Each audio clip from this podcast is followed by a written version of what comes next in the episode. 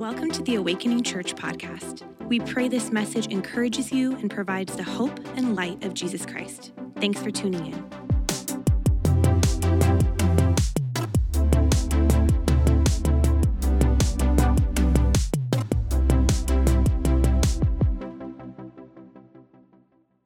Well, it is great to be with you, and I love getting to be uh, a pastor. I've done that for a lot of years, but you're always first and foremost a father.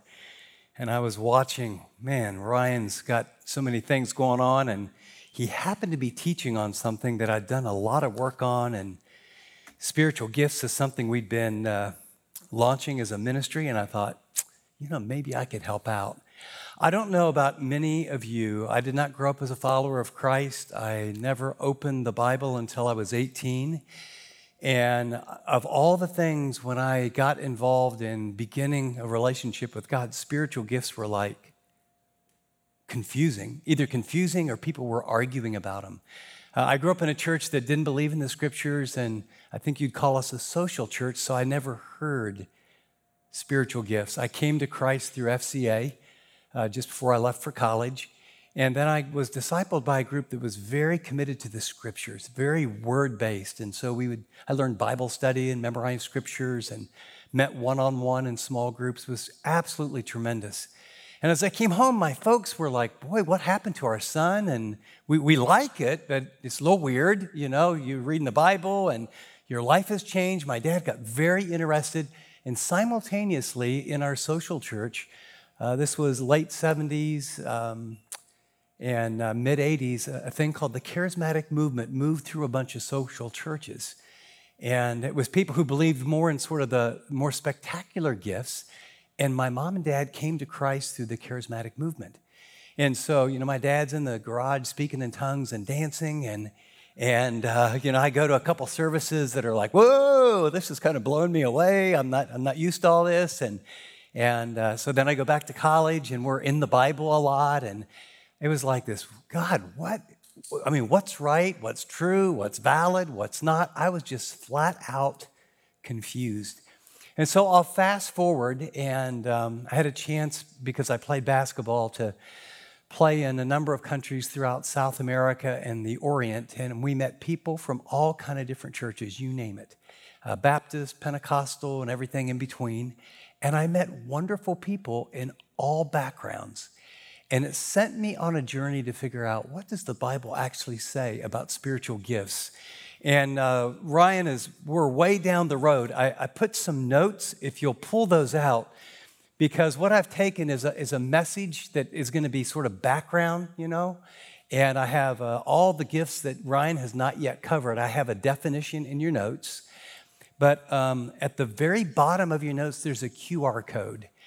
Because one of the things uh, I have discovered, and I'll tell you why in just a minute, if you ever get serious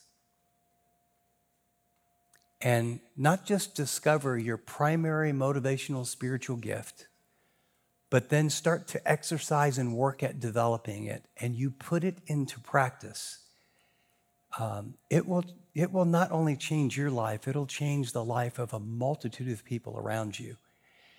And, and so um, that little QR code, uh, we spent about six or seven years and several hundred thousand dollars to create. That in 15 to 20 minutes will give you a very good idea of your spiritual gifts, your core values, where you fit on a team, uh, your work style, uh, how you relate to other people. It's kind of like Strength Finders on steroids. And uh, we'll, we'll charge for that in 2023, but because my son and his wife go to Awakening, I'm going to give it to you for free. So, uh, and our ministry would love to do that. Father, please speak. To think that you died in our place, to ponder that you descended in the lower parts of the earth so that you would ascend and defeated sin and Satan and death. And the evidence is you led a host of captives free and you gave gifts to men. Would you help us to grasp how serious and wonderful spiritual gifts are? In Christ's name, amen. With that said, let me give you uh, five specific reasons why spiritual gifts matter. And um, number one is direction and purpose for your life. You know, if you have certain skills, doesn't it make sense that if God wanted you to do something, He would give you an ability and some skills to do it? So when you discover your spiritual gift and gifts, super helpful there. Number two is freedom to embrace and enjoy who you are. We live in a world and a culture where most of us spend lots of energy trying to be like someone else. When you discover your spiritual gift, you realize this is my family of origin. These are my natural strengths. Here's my experiences, good, bad, and ugly. And I've been gifted. I can like me in a good way and be free to be me. Three is joy that results from impacting lives. Um, I got real clear direction about what to do and probably more about what not to do when I discovered how God wired me and then what my spiritual gifts were and the joy I've experienced of getting not to do something special, just do what He made me to do. And watching the ripples in other people's lives has been awesome. Fourth is affirmation of your victory in Christ. I kind of quoted part of uh, Ephesians chapter 4 when I was praying that when, when God delivered us, when sin was defeated, part of the evidence is your spiritual gift. And number five is accountability. Uh, that will be held responsible for just the stewardship. I had a great conversation with a young man in between services, and we got talking about this and that. And out of the blue, he said, You know, I didn't think much about spiritual gifts. And as you walk through that, and I thought, He goes, This is really like a stewardship, isn't it? I said, like, yeah. So Matthew 25, I mean, not for our salvation, but every single believer is going to stand before Jesus for spiritual rewards, and he's going to say, So, what did you do with the time I gave you? What did you do with the skills? What did you do with the, the talents I gave you? What did you do with the money I gave you? What did you do with the supernatural ability, the spiritual gifts I gave you? And we'll give an account for that. And so it's, it's you know, I, most of my early, first early years, I was a Christian, even hearing about spiritual gifts, it was kind of, that's nice, sounds confusing, hope someone can explain it to me someday, some way, but I'm not really into it. And some of the people we're going to talk about argued about it, so I didn't want to get in an argument. And so I just like spiritual gifts was this it would be nice to know them, but it probably doesn't really matter all that much. I'm here to tell you it doesn't matter all that much, it matters a lot. It matters a whole lot. You understanding, growing, developing, and then deploying your spiritual gift will literally change the trajectory of your life. This isn't a little thing that you would be nice to know. This is something you have to know. And then you have to grow it, develop it, deploy it. There's uh, developing your spiritual gift. We talked, uh, and Ryan did last week, about the three kinds of spiritual gifts. Three types of spiritual gifts. Number one, every believer has one primary motivational gift from Romans chapter 12, 6 through 8. And we're to concentrate on discovering and deploying this gift, and I'll explain why in a minute. Secondly, this motivational gift, this drive or this ability, can express itself through a variety of ministry gifts. We'll show you a chart in just a minute to see how these things fit together. And third, when you and I exercise our motivational gift, through our ministry gifts, the Holy Spirit determines what manifestation or impact or effect it's going to have with other people. So if you'll open your notes now, and you'll notice uh, that I've given you in this chart a paradigm, if you will. And so all I want to say is a lot of really smart, godly people have looked at the spiritual gifts from a lot of different lenses. This isn't from Mount Sinai. This is just like from Chip and some other smart people I know that I've studied. And it's just a practical way to look at spiritual gifts. And so I respect people looking at these in different ways. This has been the most helpful way, and I think it's pretty clear from Scripture. Uh, you, I put part of it in your uh, notes, but if you turn to 1 Corinthians chapter 12, let me tell you where I get these three columns. He's talking about spiritual gifts. Beginning at verse 4, he says, Now there are a variety of gifts. You know, Ryan told us charismata, but a variety, but the same Spirit. There are a variety of ministries and the same Lord. There's a variety of effects or manifestations, but the same God who works all things in all people. But to each one is given a manifestation of the Spirit purpose clause for the common good. And then he, he gives some examples here. He says, To one is given a word of wisdom through the Spirit, to another, a word of knowledge according to the same Spirit, to another, faith by the same Spirit, and to another, gifts of healing by one Spirit, and to another, the effecting of miracles, or to another, prophecy, and to another, distinguishing of spirits, to another, various kinds of tongues, and to another, interpretation of tongues. And then verse 11. But the one and the same Spirit works all things, distributing to each one individually just as He wills. And so we're commanded to aspire to gifts and say, Lord, you know, whatever gifts you want to give me, I, I want to pursue the ones that help people the most. But the Bible says that God has assigned as He wills because He has a purpose for your life and He knows what you need or what I need to be gifted. And so uh, you can see those three columns. Notice there's motivational gifts. We get that word charismata. And, and I love the way Ryan put it. Every one of us, last week we learned, you know, proclaiming God's word, prophecy, serving, teaching, encouragement, giving, leadership, mercy. We're all commanded to do that with some, at some level in some way, whether with roommates or family or in a small group or church. But there's some of you that one of those things drives you, it really motivates you. And what I've discovered over the years, rather than all these gifts, and I wonder which ones are mine. And for years, I would ask people, What's your spiritual gift? And they go, oh, I've got a little administration. I think I got a little mercy and maybe a little bit leadership, and I play the piano. And, you know, what, wait a second, where's that one? And, and it didn't make any difference. And so I'm going to uh, tell you a, a little story. And as I tell this story, I want you to ask yourself, which one of these seven people would I be? And the only reason I'm going to do this, this is sort of the anecdotal little way for you to start maybe that's my motivational gift. And then I want to talk about how that plays into ministry gifts and manifestations and sort of give you a picture and a package so that you would walk out of here. Here was my goal. My goal wasn't to explain every single gift, all the definitions are there.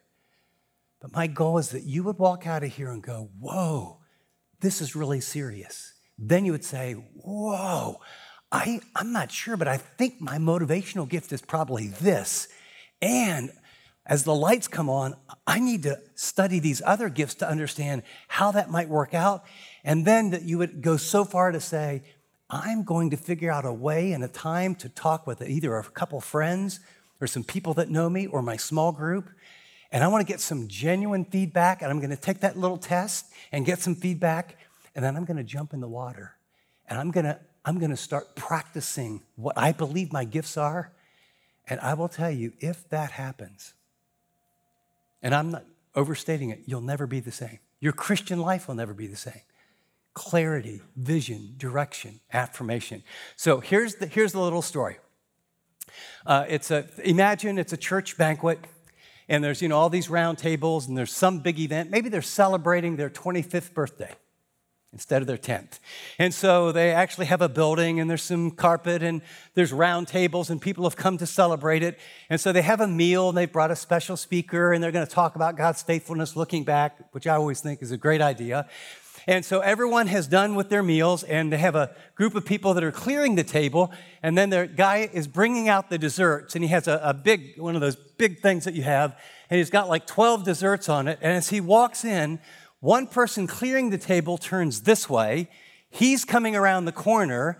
He slips a little bit. The trays kind of slide. It crashes to the floor. It goes up like this. The speaker has junk all over the outside of his suit. Crash everywhere. Everyone gets up and wonder what's happening. Now, what happens? Now, I want you to listen carefully to seven responses from seven different motivational gifts. A person with a gift of prophecy says, I could see this coming a mile away. It was a mistake from the beginning. You can't take away the plates and bring dessert at the same time. Motivation people with the gift of prophecy first see what's wrong and want to correct it. Second person is a gift of service. This person says, Let me help you with that, and begins to wipe them off and clean up the mess together. Motivation to fulfill a need with practical means. Person with the gift of teaching uh, says, Well, the real reason this happened wasn't that we were taking away the plates and the desserts being served. I began to analyze that waiter and the way he was carrying that. There were five desserts on the left side and seven on the other, and I noticed the kind of shoes he had that had leather soles instead of rubber. And the reason he slipped and fell was person with the gift of teaching wants to discover why something happened and educate everyone else on how not to do it or how to do it. Person with the gift of encouragement says, I have an idea. Next time, just serve the dessert with the meal. This is that person, parakaleo. They come alongside to comfort and encourage and help people grow. And the idea is they're going to come next to a problem or a situation and what they want to do is they want to correct things and help people for the future. The per- person with the gift of giving jumps in, says to the speaker, takes off his sport jacket, Here, give me that one. I'll have it cleaned. I'll have it back to you or buy you a new suit. You can use mine. And hey, everybody, look at this mess. This carpet's been a junk for the last 10 years. I'll put in $5,000. Who join with me? And we'll get new carpet for the church. The person with the gift of leadership says, Jesse, uh, find them up. Mary, can you uh, get some paper towels and get this going? Ben, can you coordinate the waiters? We need to make some adjustments. Can you have the worship team go ahead and play a couple more songs? Everyone needs to be ready in 15 minutes. Uh, that motivation is get things back on track and to accomplish the intended goal. And then finally, I love this one. I'm married to someone with this ministry gift. Someone kneels down and says, Oh, don't feel bad. This, is, this could have happened to anyone. It's going to be okay. It's a gift of mercy, and the motivation is to relieve the embarrassment and just help the person make it through. If you had to characterize yourself as one of those, who would it be? Which one did you just, I mean, first to connect with?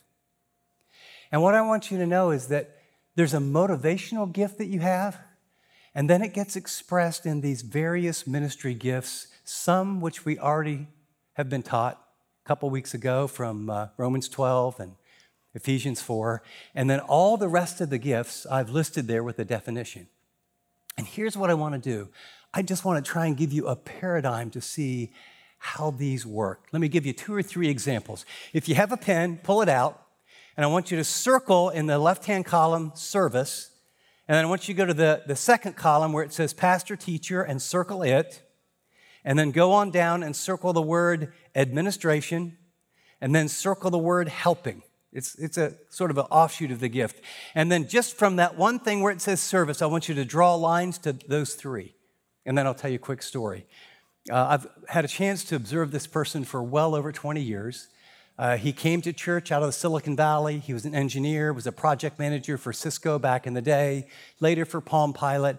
His family of origin, uh, some really tough stuff he came out of. And so he comes to Silicon Valley, is very successful in business, has this love for technology. His motivational gift is service.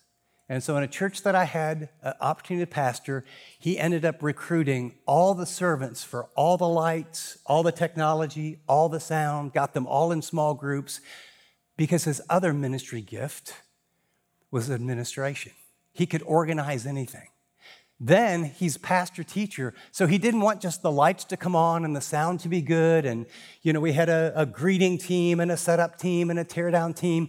And so he got them all in various groups. And being a pastor teacher, that he developed ways where even if they couldn't meet during the week, they met early and they prayed together and they, they began to build teams. Well, pretty much he had more people reporting to him. And so he eventually came on staff. And then when I moved, he eventually moved with me. Greg has a motivational gift he always wants to serve.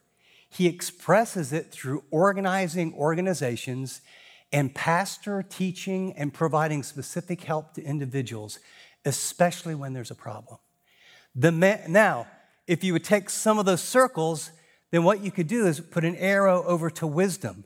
People wondering, well, what should I do and what's my best role in this church or this organization? You could put another arrow over to knowledge. Oh, I didn't know this about me, or I didn't know this is how things worked. And then you could put an arrow down to discernment, because one of the things he does for us is he works with our HR department. And he, he watches, we go through such a process. It makes me crazy because of my gifts and personality. We take so long to hire people, it makes me nuts. Hey, they're a good fit. I think they'll do great. They got a great background. Let's go. They don't do that where I work. They go through all this process. Then they meet team members. Then they go through more of a process. Then they go through member, multiple interviews. And Greg is always saying, it needs to be a fit. This is the season we're in. This is the season this person is in. This is how it fits together. And then over time, you know, if you're an organization for a long time, the organization grows and people grow.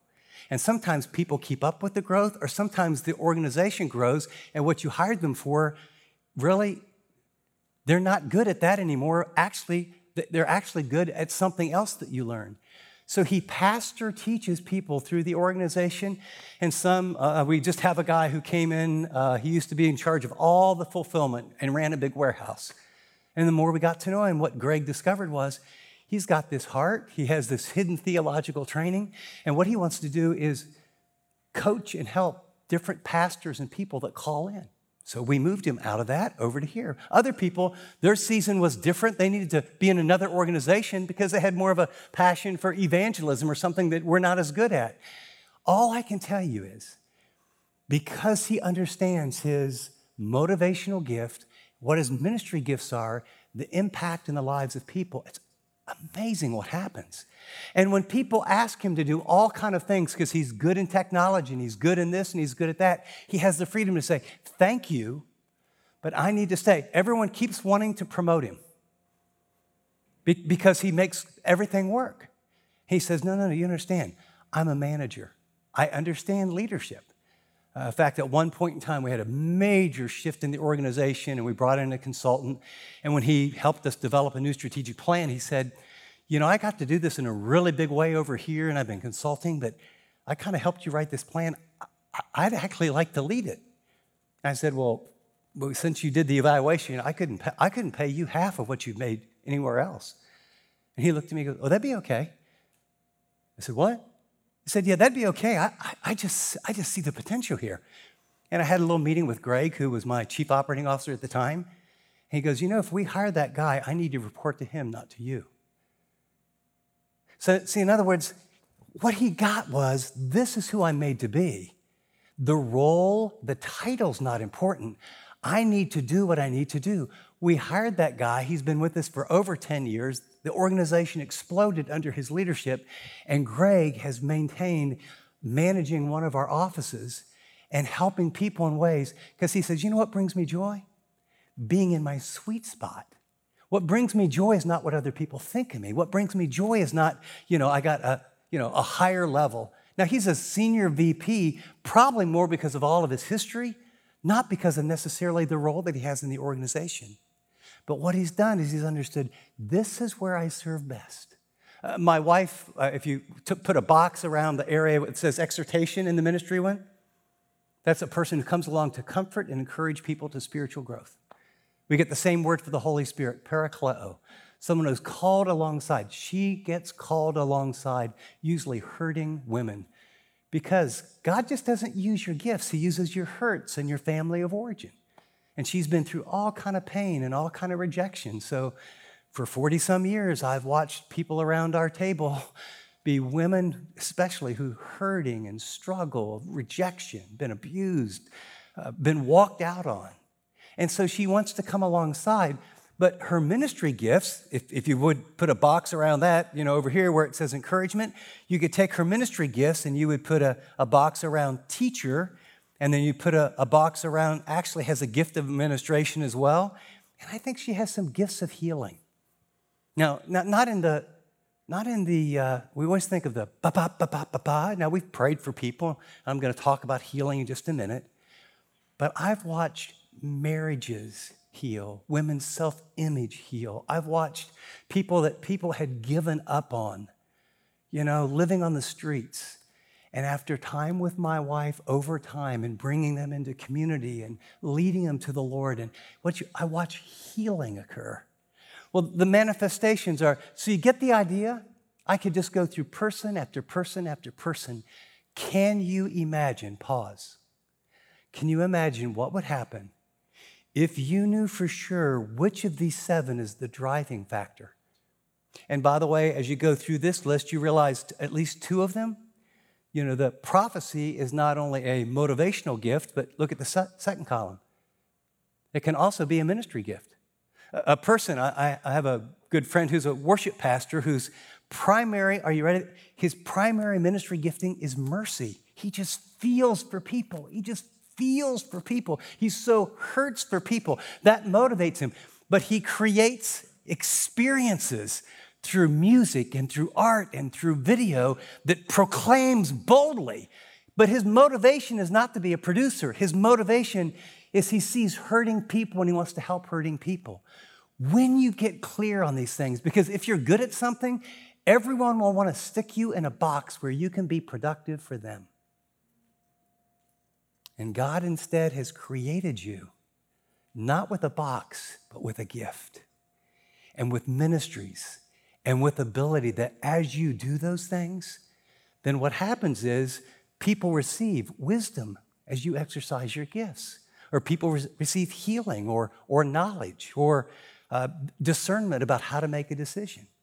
And so that's how those three work together. Then you notice under this, it says, Now to each one, the manifestation of the Spirit is given for the common good. This isn't, um, spiritual gifts are not, uh, what, what's, what's the little thing you guys are into way more than me at this stage of my life? You know, you're, I'm a two or I'm an eight or, there you go. Um, I mean, there's like DISC, right? MMPI. And I mean, we are all fascinated, right? Almost all of us will take a test because this is, this is human nature. This does not make us bad. If you walk by like glass that's reflective or walk by a mirror, guess what you do? You do the same thing I do.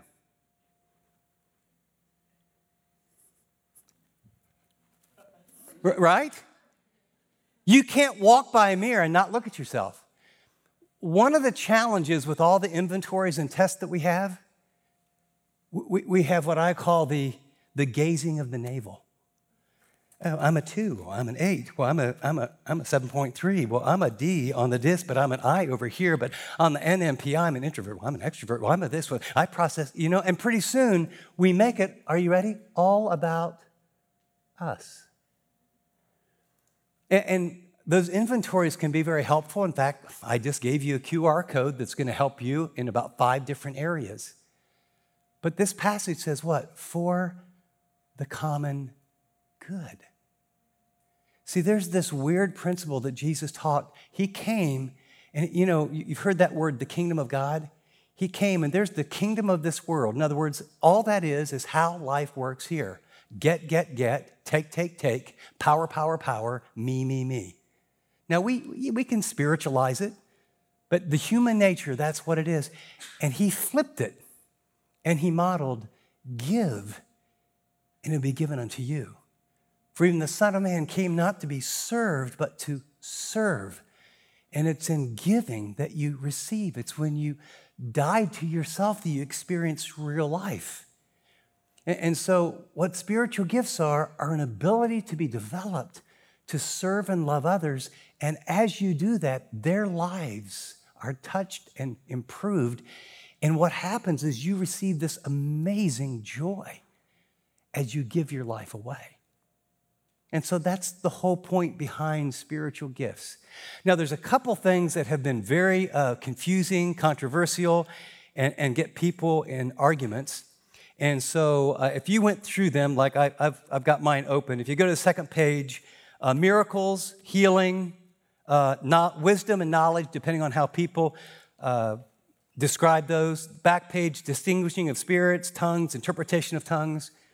Uh, there's, there's, there's probably three or four different views of all those things. But the two major views are one is all the really supernatural kind of things like healing or speaking in another language that you don't know or understanding lo- another language you don't know or actual miracles. That happened in the first century with the early apostles and it doesn't happen anymore. And the other view would be uh, God does anything, anytime, and he can do it. In fact, but, but over here is and it has to happen all the time, exactly the way it happened in the first century. And if it's not happening with the same regularity, it's because people don't have enough faith, and it's all their fault. And I would say what the third and the balanced position is, and this is, this is where God led me. all the definitions I gave you, uh, I just studied every single one of the gifts. And I'm not the smartest guy in the world, but I, I looked at all the smartest people that I knew of.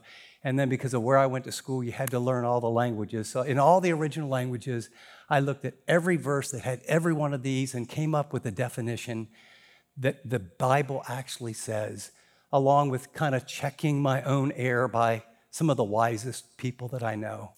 And here's what I've learned what I've learned is that we need to be completely word centered in anything about gifts or anything else. If it doesn't line up with Scripture, it's not true and it's wrong. And second, we need to be open to whatever the Spirit of God would want to do, and that we're in fact a body. And the two major, uh, I would just say, heresies that are killing the church and became so vivid over COVID. One is the, the prosperity gospel. This, this is that God wants everyone to be healthy, wealthy, and wise, and Jesus came to make your life happy. And the pandemic happened, and we were with all these pastors in India and especially in Africa and parts of South America, and all the prosperity teachers were dying. And these poorest people had been giving their money to someone. If I give him a dollar, you know, I'll get $10 back. If I give $100, I'll get $1,000 back. And it was this whole give to get, just a corruption. And God says, no, we, been given gifts and we're to be generous with our time and our energy and money with no thought of return. And, and the expectations are that God will be with us through all things, but He doesn't promise to deliver us out of everything. I mean, think, think about this. Um, you know, 11 of the 12 apostles were in the center of God's will. They preached the gospel. They literally turned the world upside down in one generation. Can anyone remember how their lives ended? 11 of the 12 were martyred. What does that mean? They didn't have enough faith?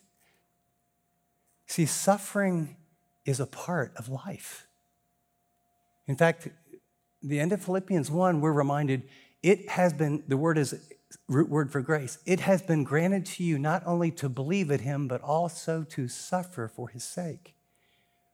And so our expectations are not if we love Jesus and read the Bible and are generous with our money, our lives are going to be, you know, suffering free. God sometimes delivers us out of things miraculously. That's what I always pray, option one. Uh, the more common is option B. He del- delivers us through things by perseverance. And sometimes he delivers us unto himself. There's some, some saints, very young and middle aged, and some old, that they are so precious to God. Precious in the sight of the Lord is the death of his godly ones. And so we need to have this eternal perspective. The, the, the, second one is this, the issue of the healings and miracles. And, you know, we have, you know, if you turn on the TV, you know, uh, by the way, there's some really good Christian teaching on TV. But of all the Christian teaching on TV, the really good is about like this. And there's a lot of stuff out there. And a lot of stuff that, you know, I, I didn't become a Christian because when I turned on the TV and there was only three channels back then, I thought, who are the idiots that would believe these people? I mean, money, money, money, gimme, gimme, gimme. And, and so the, the danger, however, is, is that the baby gets thrown out with the bathwater. And, and so what I, what I want you to understand is this, is God can do anything. But he doesn't do it just if you have faith or the problem with any issue of not, a miracle didn't happen or someone wasn't healed. The issue isn't just because someone doesn't have faith. This air that, you know, by his stripes we were healed, therefore healings in the atonement, that's absolutely true. But salvation is in the atonement as well. And salvation is there's some immediate results, and then there's some that won't be realized until we meet Jesus face to face. And so, yes, we're told to pray and to ask God. I've laid, I've laid hands on people. In fact, uh, my, my grandson saw a, a healing when they went down to Mexico that he shared just a few weeks ago. And I've prayed for people and I've seen a brain tumor gone the next day. I, have seen miraculous things. But I've also prayed and have many friends, pastors here and all around the world, and people who love God. And two weeks later, I buried them. Or three months later, I buried them. And, and the sort of the word faith movement that you, will hear out there is if you just believe, if, if you just believe. If, in other words, if your cancer doesn't go away, if your leg isn't healed, if this doesn't happen, you don't have enough faith. And so all the onus is on the people out there. I've studied every single miracle in the New Testament. And I'd encourage you, if this is an issue, go through and go, just go every miracle, go through and just list it on, on an Excel sheet. I almost said a yellow pad, but that would date me yet again.